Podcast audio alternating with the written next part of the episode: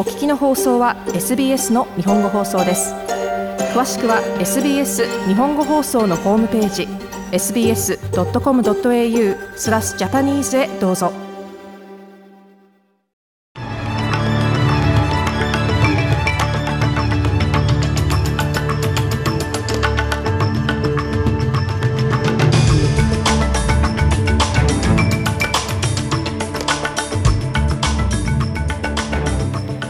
月31日午後のニュースをシドニーから大場由美がお届けします。アンソニー・アルバニージー首相は内閣発表に先立ち政府は一日も無駄にしないことを約束しました。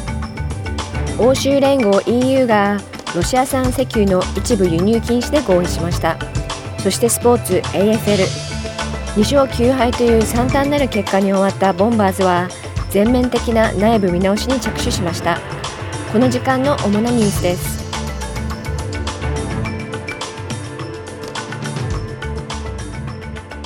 ではニュースを始めます。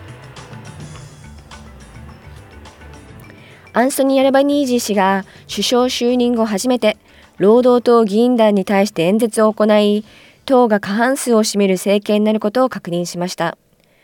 今日予定されている内閣発表に先立ち首相はペニー・ウォング外相のソロモン諸島への訪問や日本で開催されたクワッド首脳会議への自身の参加など新政権の功績を強調しました。We changed the statement that was made, and they very much welcomed our changed position. 気候変動に対する立場を我々が変えたことで非常に歓迎されました。9年間無駄にしてきましたが、必要とされてきた世界的な取り組みに再び参加することになりました。そして無駄といえばもう一つ、この政権では一日たりとも無駄なことをしないということ、そのつもりはないということを皆さんにリマインドしたいと思います。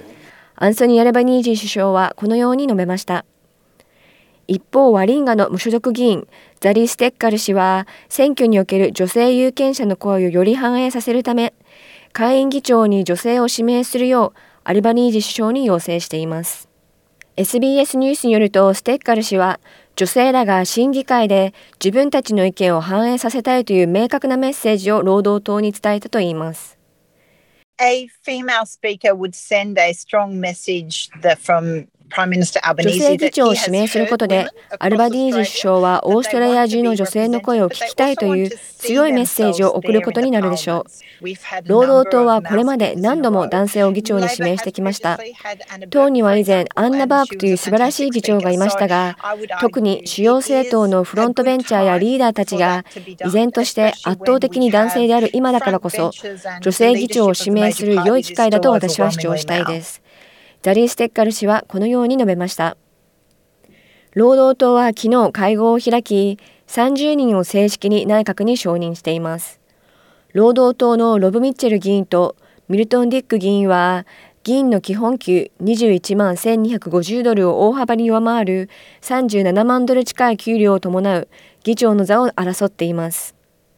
次のニュースです。欧州連合 EU が30日、ブリッセルで開かれた臨時首脳会議で、ロシア産石油の一部輸入禁止で合意しました。ロシアへの依存度が高いハンガリーが反対を示していたため、決定に遅れが出ましたが、海上輸送のみを対象とし、陸上パイプライン経由のものは免除されることで折り合いました。ウルズラ・フォンディア・ライエン欧州委員長は、この懲罰的な措置により、年末までにロシアから EU への石油輸入の約90%が実質的に削減されるだろうと述べています。Council should now be able to finalize a ban on almost 90%理事会は年内にロシアの石油輸入のほぼ90%を禁止することができるはずです。これは重要な前進です。この残りの10%のパイプラインの石油の問題については、またすぐに議論することになるでしょう。そしてパッケージの他の要素も重要であることを記したいです。ウルズラ・フォンデアライエン欧州委員長はこのように述べました。この他の要素には、個人に対する資産凍結や渡航禁止令などが盛り込まれています。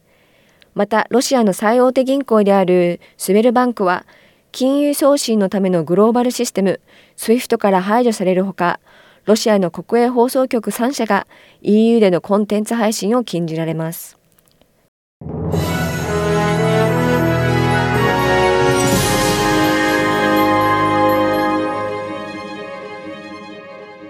ニュースを続けます。気象庁によるとオーストラリアでは冬の到来を告げる氷点下の気温、強風、そして雪が予想されています。今夜はシドニーとニューサーズウェル州の南海岸で強風が予想され、明日6月1日にはブルーマウンテンで強い西風が吹き荒れると予想されています。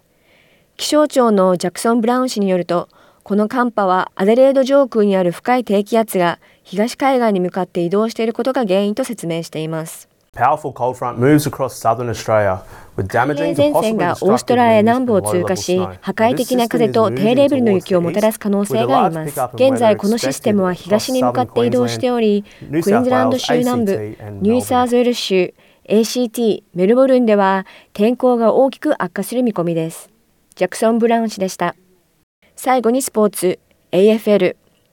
エッセンドンのポール・ブラッシャー会長は、低迷するボンバーズは3年以内に AFL プレミアシップに向けて抜け出すことができると主張しています。ボンバーズは2勝9敗という悲惨なシーズンスタートを迎えましたが、クラブは全面的な内部見直しに着手しました。エッセンドンは昨シーズン、エリミネーションファイナルに進出し、クラブの創設150周年ともあり、期待が寄せられていましたが、今季、ベン・ルッテル監督へのプレッシャーが強まり、フィールド内外でほとんど何もうまくいってないのが現状です。しかし、ブラッシャー会長は昨年12月に発表された戦略計画にあるように、ボンバーズが2025年までに17回目のプレミアシップを獲得できると楽観視しています。以上5月31日午後のニュースでした。